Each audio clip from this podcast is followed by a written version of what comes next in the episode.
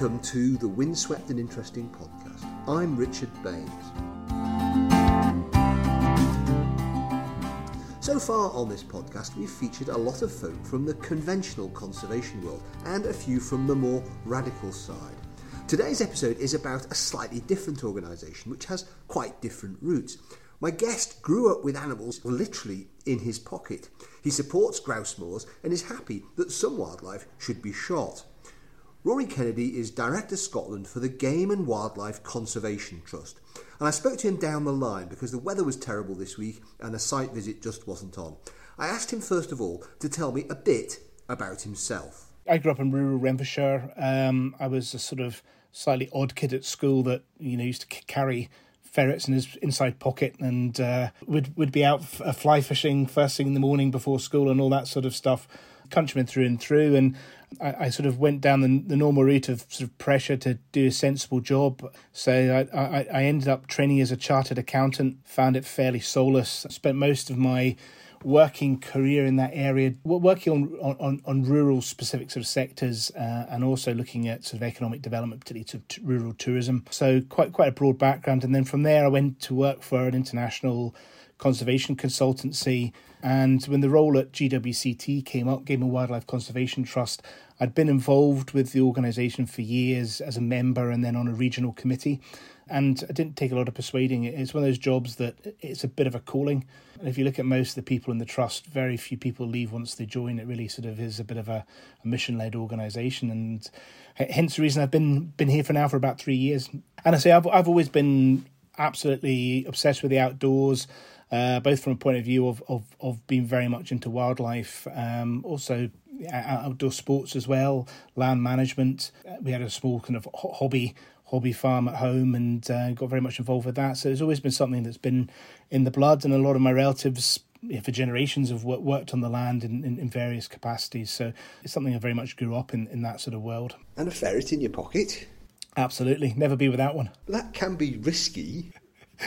can be, can be. Not if they're not well trained. in your trouser pocket? and, and, I never went quite that far, but uh, but yeah, the, for the brave braver man than I, uh, I'm sure they would. so, the Game and Wildlife Conservation Trust, what is it and, and how does it relate to other conservation organisations? Because it's not on the same spectrum as uh, the Woodland Trust and, and Trees for Life and Scottish Wildlife Trust, is it? No, we have a we have a different approach. You know, we're we're, we're a registered charity. We're a research led organisation. Predominantly, that's the, the, the focus. In Scotland, I have about ten in the research team. I think I'm, I'm up to about a last count about six doctorates in, in, in Scotland. Our approach is slightly different though. So we we've come from the background of basically back in the day it was all about game management, and we work incredibly closely with the farming sector.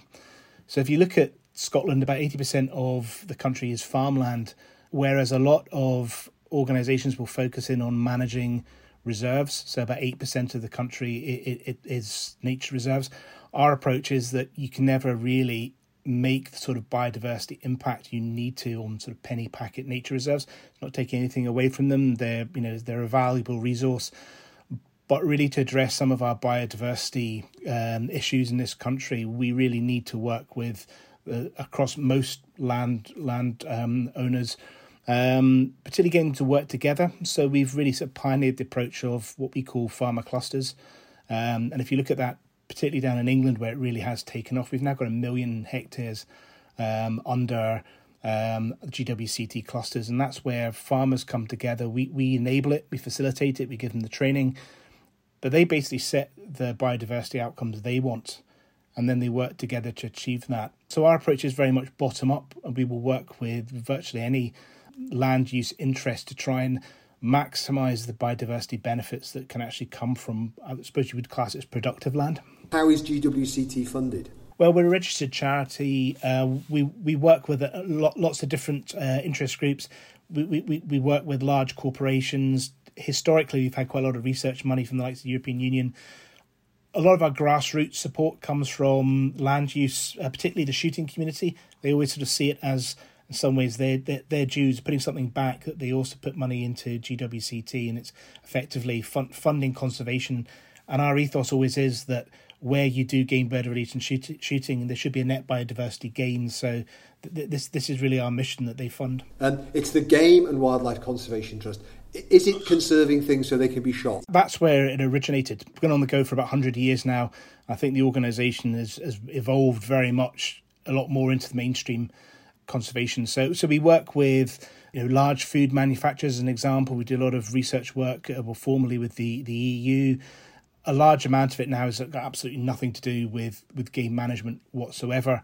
It's still very core to what we are at the same time. We don't shy away from that, and I think there's a lot of positives that can be taken from game management. Some of the the first forms of conservation in the world have been led by game management. So you can take principles from that.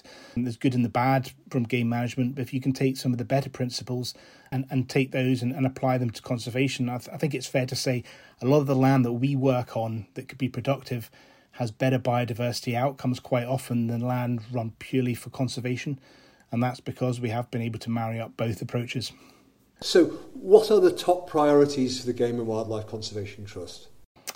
Well, certainly speaking from the Scottish perspective, um, I mean, I, I think it, it's driving more and more about the farming side of things. That's that's very important for us, and it's not abandoning our, our roots uh, in game management. Increasingly, it's it's about things like natural capital, about low carbon farming, um, and we've got two demonstration farms. We've got one in the Cairngorms, which is sort of hill edge farming, but we've also got um, the Allerton uh, project in uh, be Rutland sort of area. Uh, it's been running for 30 years now, in fact, over that, I think 32 years now. And a lot of the um, environmental measures that are now fairly sort of mainstream when it comes to particularly arable lands, so beetle banks and wildflower margins, they weren't invented by GWCT. The chances are they were pioneered by us. And we, we run a farm there that is a low, very productive farm. Uh, it's low carbon, very high biodiversity, and it, it's that sort of side of the trust that is the Brave New World in many ways. Um, and, and likewise with uplands as well. Increasingly, it's about carbon and natural capital resources. So there, there's a lot of it of that, that goes alongside what's been our traditional uh, meat and meat and veg. We work very closely with uh, CNPA, uh, Cairngorms National Park Authority, so it's part of the Heritage Horizons project.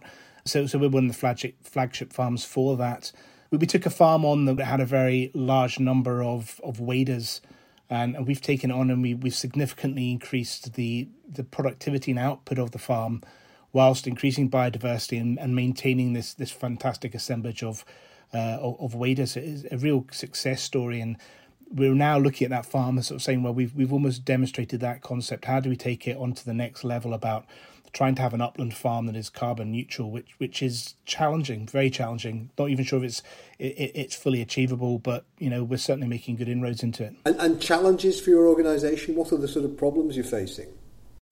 Um, I mean, most a lot of the time when you get challenges, there's also opportunities in there. I mean, I think uh, the thing that frustrates me is the ideological impasses in conservation. Um, if you sat me down with a you know a prominent rewilder and a you know somebody from a prominent bird charity, most of the time we actually agree on seventy to eighty percent. You know, we've got shared objectives in the whole, but often it's more about the certainly between mainstream conservation and GWCT, it's more about the how do you get there. You know, and, and that's that's where quite often that that twenty percent difference is actually what causes political impasses. I mean, nothing happens um, and you know, and I'm sure, sure there's topics you'll come on to. Capercaillie is a classic example, and there's times when you really just want to sort of you know knock everyone's heads together and go, look, surely, surely it's worth burying our ideologies, and and everyone carries ideolo- ideologies and biases. I know I do. You have to sometimes be conscious of your own biases to be able to um, to, to, to deal with these things. But but that's the big frustration for me, and I'm sure it's across the organisation. So if if it was proven to be better for conservation, would you abandon perhaps maybe sport shooting a, a particular species um, in the interest of the greater good? Yeah, um, and and you know it, it would need to be demonstrated by evidence. And certainly, we look at things all the time. You know, things like uh, um, woodcock being a particularly contentious one at the present moment. Um, should we be um, shortening the season? Um, our, our, approach is well, let's be evidence led by this, and we may well um, alienate uh, certain groups of members if if we get to the stage of of agreeing with that. But whatever we agree on is is always evidence based. I suppose that has happened with the capercaillie, hasn't it? Exactly, and, and species as well, where effectively there, there, there's voluntary bans, um, and it, and on the whole, it actually works pr- pretty well. Um, you know, I certainly have never, you know, never been aware of, of any sort of large scale breaches of, of, of where there have been voluntary bans in. So that, that that would always be our approach in most of these things. It's like codes of conduct in general, if you can find a voluntary approach and you can get people to buy into it, quite often it's more impactful than, than, than coming in and having overly bureaucratic systems that ultimately tend to have unintended consequences. But, you know, as I say, we're always evidence based. One of those controversial areas where there is the big divide, grouse moors. We're facing, um, soon we'll be facing licensing of grouse moors here. Um, there's uh, quite a lot of feeling amongst rewilders and that sort of constituency that moors are a really bad idea. So, what's your organisation's take on that? Well, we work quite closely with the, the grouse shooting sector. Um, first of all, on, on licensing, my personal position on this is that I'm, I'm reasonably welcoming of licensing. It comes down to the devil in the detail, and generally speaking, you know, government are not very competent in general about producing good legislation um, that doesn't have unintended consequences. But if if the licensing does what it's meant to do, I think it could be you know quite a positive thing. It's, it's about transparency. The government is aware of what happens on virtually every acre of farmland in Scotland through the farming returns. Likewise, forestry is heavily regulated. Everyone knows what goes on in every um, acre of forestry. So it, it's maybe just bringing grouse shooting in line with that, as long as it's not you know overly restrictive on on the practices that are already going on. Certainly, our view on grouse moors again is, is backed up by evidence that grouse moors are are very very high in biodiversity, particularly of bird species, ground nesting, red listed, amber listed bird species. There's been a massive amount of scientific work done on that, not just by us across the board, and actually. A lot of them have toned it down, but some some of the greatest offences I've heard of grouse shooting have have come from mainstream conservation organisations in the in the past um, maybe not as available on their websites now nowadays as they were in the past. But you know, it, the, the, the evidence about the, the, the biodiversity impacts on grouse moors are fairly plain to see. This is also coming from the, the Scottish government's uh, own review they did a while back, where they had uh, James Hutton Institute and SRUC uh, look at it, and again the biodiversity arguments. You, you can argue both ways because any land use um, choice, and, you know even rewilding is is is a is a it's a it's a choice to manage land in a certain way. All of these has winners and losers, and you can look at um, so scrubby woodland, which is the most obvious sort of replacement to, to, to grouse moors, and you can point to species that are there, particularly uh, some some of the the plant species are there that are, are maybe not of, um, there on a managed grouse moor, but the, the fact is we know what's on a managed grouse moor at present. A good example, when a while back we were on uh, a grouse moor together and uh, in uh, sort of Grampian neck of the woods, or also a bit, bit further south than that, we saw seven raptor species in a day. Uh, if you go to a grouse moor in May, absolutely moving with with waders. Um, we've seen golden eagles. The, la- the last two visits to that moor, I've seen golden eagles, uh, merlin. So when people go on about grouse moors, they often hear like, uh, terms like wet deserts. It, it, it, quite frankly, it's nonsense. Um, it's maybe a different type of biodiversity than a rewilder might envisage, but to argue that they're bad for the environment is there's no real evidence to support that. You're listening to the Windswept and Interesting podcast, and I'm talking to Rory Kennedy of the Game and Wildlife Conservation Trust. So, what does Rory think about the return of the lynx? We'll be back in one minute so you can find out. So, you mentioned rewilding there. Um, what's the what's the GWCT take on that as, as, as, a concept? It has taken off a lot. Conservationists I talk to really want to stick to the term rewilding, making things wild again. But you believe that the hand of man is required, I think, don't you? Yes. Um, and the, the problem is with re- rewilding, it's very hard to define. So many people will have a different vision of what rewilding is. Um, you know, I, I can definitely support a form of rewilding. in the right place for the right reasons. Um, there's a f- fantastic map I've seen used a, a, a few times showing where there's a sort of lack of connectivity between large areas of, of forestry in of native forestry in Scotland, um, and where for giving up small amounts of land you could connect these up with strategic wildlife corridors. Now that's a sort of approach to rewilding which I think makes a lot of sense. I think it's easy for people to, to understand the why and get behind it. I think one of the challenges with rewilding, and even some of the rewilding organisations now have have come to accept this, that it's often been a stalking horse for other agendas as well, whether that be animal rights people that don't like grouse moors because of killing animals, or whether it be land reformers. And I think that's actually held back the rewilding movement because actually what it's done is it's it's using it for another purpose. If if you look at rewilding as something that's actually fairly apolitical, making land wilder, there's definitely areas of Scotland that would benefit from it. But you need to balance that with jobs. You need to balance that with the biodiversity on areas that would be potentially worse off, or certainly very different to the detriment of some pretty iconic red listed species. Um, and and you've got to look at it from a food production point of view because you know we don't have food food security in this country. I think we're far more aware of it post COVID. But if we are giving up farmland for rewilding, and then that food has to come from somewhere else. It's coming from overseas with its carbon miles. There's probably lower environmental standards in the countries they're coming from. So effectively, what we've just done is offshored our environmental responsibilities for our food source. I, th- I think we have to have a balance. And, and the other thing about rewilding as well is, is the model of rewilding normally is not just about having m- more sort of trees. It's about hands off completely. Well, hands off apart from shooting very large volumes of deer.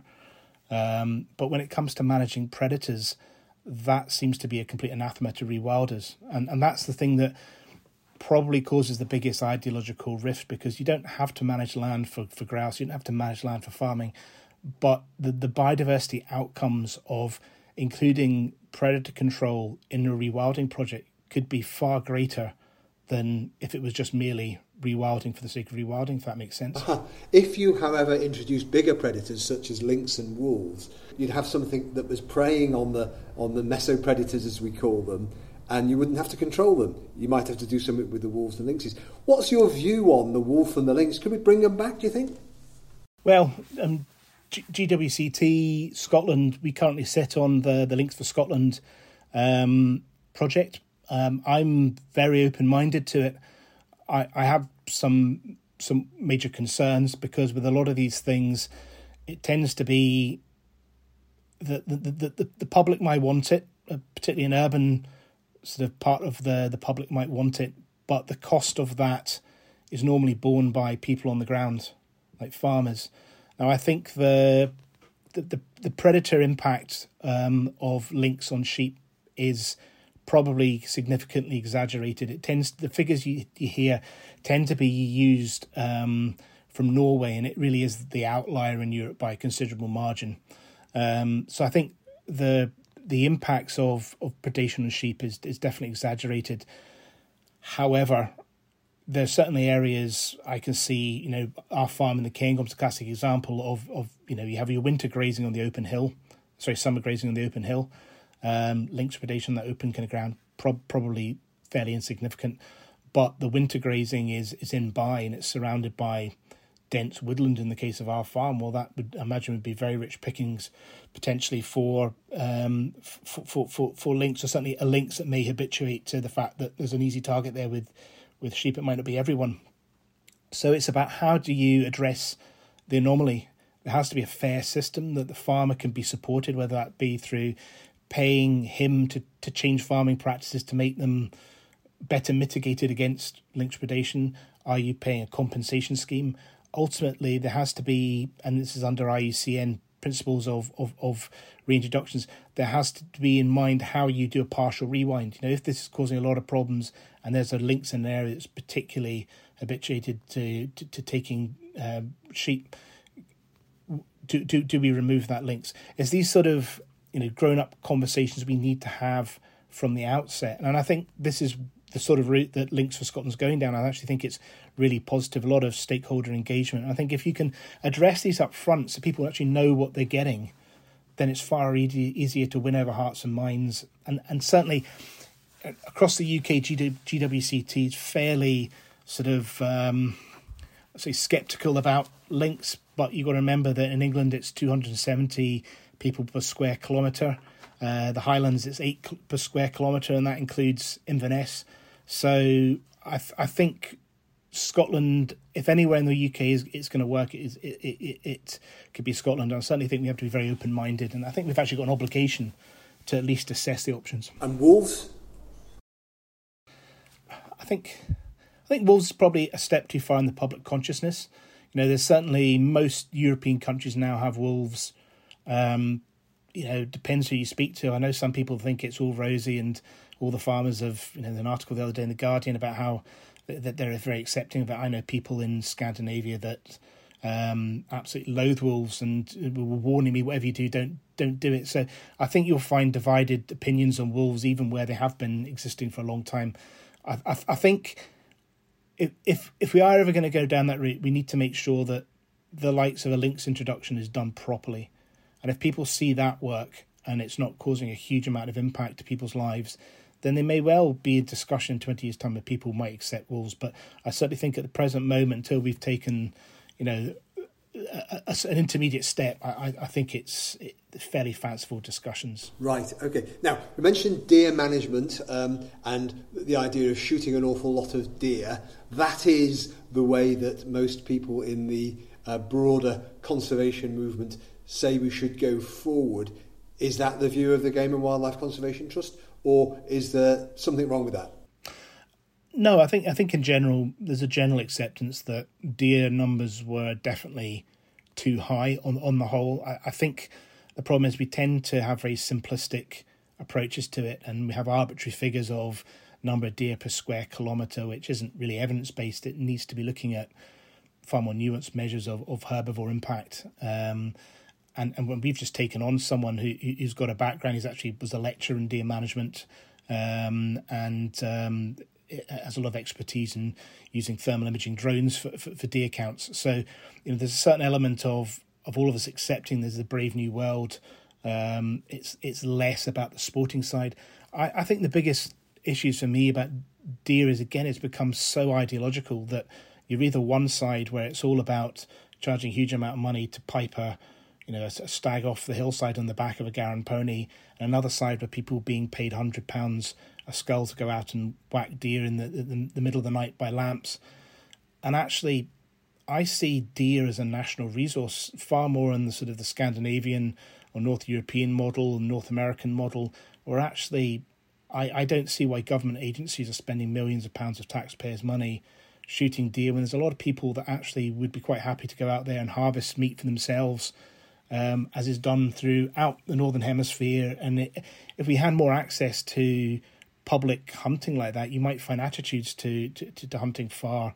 Uh, far different, as certainly the case again in if you look at Scandinavia. You might find yourself agreeing with the John Muir Trust there. Community hunting, quickly now. Um, Capercaillie, we've been talking about that, you and I, recently for some other work we've been doing. Um, Capercaillie, uh, the Pine marten, there's a problem there. And there's a, the, again, this is one of those divides, isn't it? In, in some ways, it, it it's one of the the biggest impasses we have in conservation. The other flip side of that is there's one of the biggest opportunities to actually everyone to step up to the plate and and and and have a, a shared approach. And the reason I say that was the government last year they got their scientific advisory committee, which is a panel of NatureScot independent scientists. So they had no skin in the game about previous research on capercaillie, and they went and basically did a desktop exercise of looking at all the data out there and compiled effectively what is what is the what's the scientific basis that we're all going to go forward on and all the main organizations were consulted on this and it came back looked at four key principles the key one being predation control managing the issue of deer fences which i think most people are fairly sort of agreed on a human disturbance which problematic but i think there's, there's some quite positive um, approaches to dealing with that. And then there's a fourth one, which was more or less a recommendation on top of saying we should try diversionary feeding as a trial. But of course, anybody who doesn't know, the problem is instead of being 20,000 capercaillie as there were 50 years ago, we've now got about four or 500 living in the wild.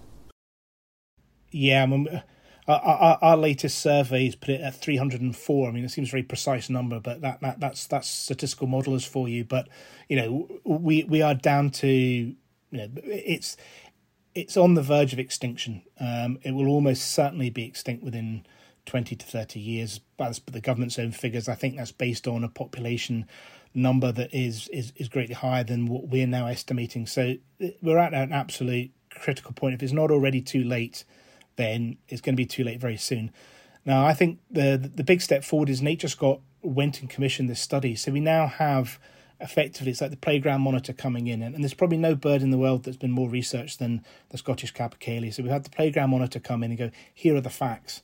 And when this report was launched, um, we had the head of policy for NatureScot saying the one of the key issues or the key issue, uh, uh if you're picking more like, is, is what do we do about pine marten? And from the outset, they said this is not about lethal control of pine marten. We we are going to propose trap and translocate. But the problem was with that is they hadn't really consulted with the, one of the few organisations that actually have expertise in that area. And as this process has gone on, it's very clear that that is impractical for cost, time con- consideration, and also lack of donor sites around the country. It's quite a comp- complicated area. It took years and years and years for them to be able to release penny packet amounts of pioneers of releases down south. So the idea of releasing large amounts on a regular basis from from the Cairngorms National Park area, it's it's no longer seen as a viable option by anyone. So, so the, the problem is that pine marten eat capercaillie chicks and eggs, and GWCT would say we can't translocate them, we can't move them, we can't do anything else. We have got to cull them. Is that right? It's it certainly has to remain an option. Let, let, us be realistic. I mean, I mean the, the key the key issue with Capercaillie um, is breeding success, um, and they are heavily predated. Pine marten are very, very, very efficient at it. So something needs to be done about pine marten. So, so, some organisations are piloting the, the idea of diversionary feeding. Um, I think the way they're doing that, and without having all the details and having seen it in operation, we, we do have some concerns that sometimes with diversionary feeding, you end up actually increasing the overall predator population because you're encouraging them. Um, but I think that process could be refined, and you know, it, it we welcome it as as a positive step. At least somebody's doing something, and I think we need to monitor that and see how it uh, progresses. We've been putting forward our own some middle middle way approach, which is using contraceptive baits. Um, we've got a, quite a bit of experience of this down south, and particularly Wales, um, where we've been using it to selectively bait grey squirrels in, in areas where they overlap with reds. And we've got a, a trap device, it's got a pressure plate and all sorts in, in it. We've also done it for other species like mountain goats. And there's an international uh, institute that, that's that in this area that's looking to work with us on this. So there's it needs a feasibility study, so you can't say it's it's the solution, but then you can't say that about diversionary feeding either at this stage. It's all very early stage. And I think both of these need to be looked at and they need to be funded to see if they work. The fact is, in the meantime, we are losing time. Um, we won't have capercaillie to save if we wait for everything to you know to be peer reviewed science in this area. There's a certain amount, and the report itself talks about adaptive management. So you try something, and as you go along, you tweak and you try and find a solution. And as new information comes in, you, you, you, you adapt your approach as a result. It may well be that we have to look at culling in the short term. Um, but I think everyone accepts that, that culling a species that is itself you know, a protected species is, is never the the first option we should be looking I mean, at. Pine martens have only just recovered their numbers themselves. So let's hope then, Rory, that the capercaillie outlive us. I well, I say unless there's something nasty waiting for us around the corner, you never know. But you know, I, I we're gonna we're gonna see the capercaillie go extinct in our life, lifetime if, if everything remains the same. And you know, it, it's it's one of the parts of my job I, I I get very worked up about, and I'm probably a little bit more vocal and, and bullish on it than I probably should be. But you know, at the end of the day, if, if you work in this sector, you, you want to be able to make an impact and it's one of our most iconic species, and if we can't save that, then you kind of look at all the, the Cinderella species out there, and you think, well, the, who's going to help them? I, I think it's a, a really valuable species to try and fight for.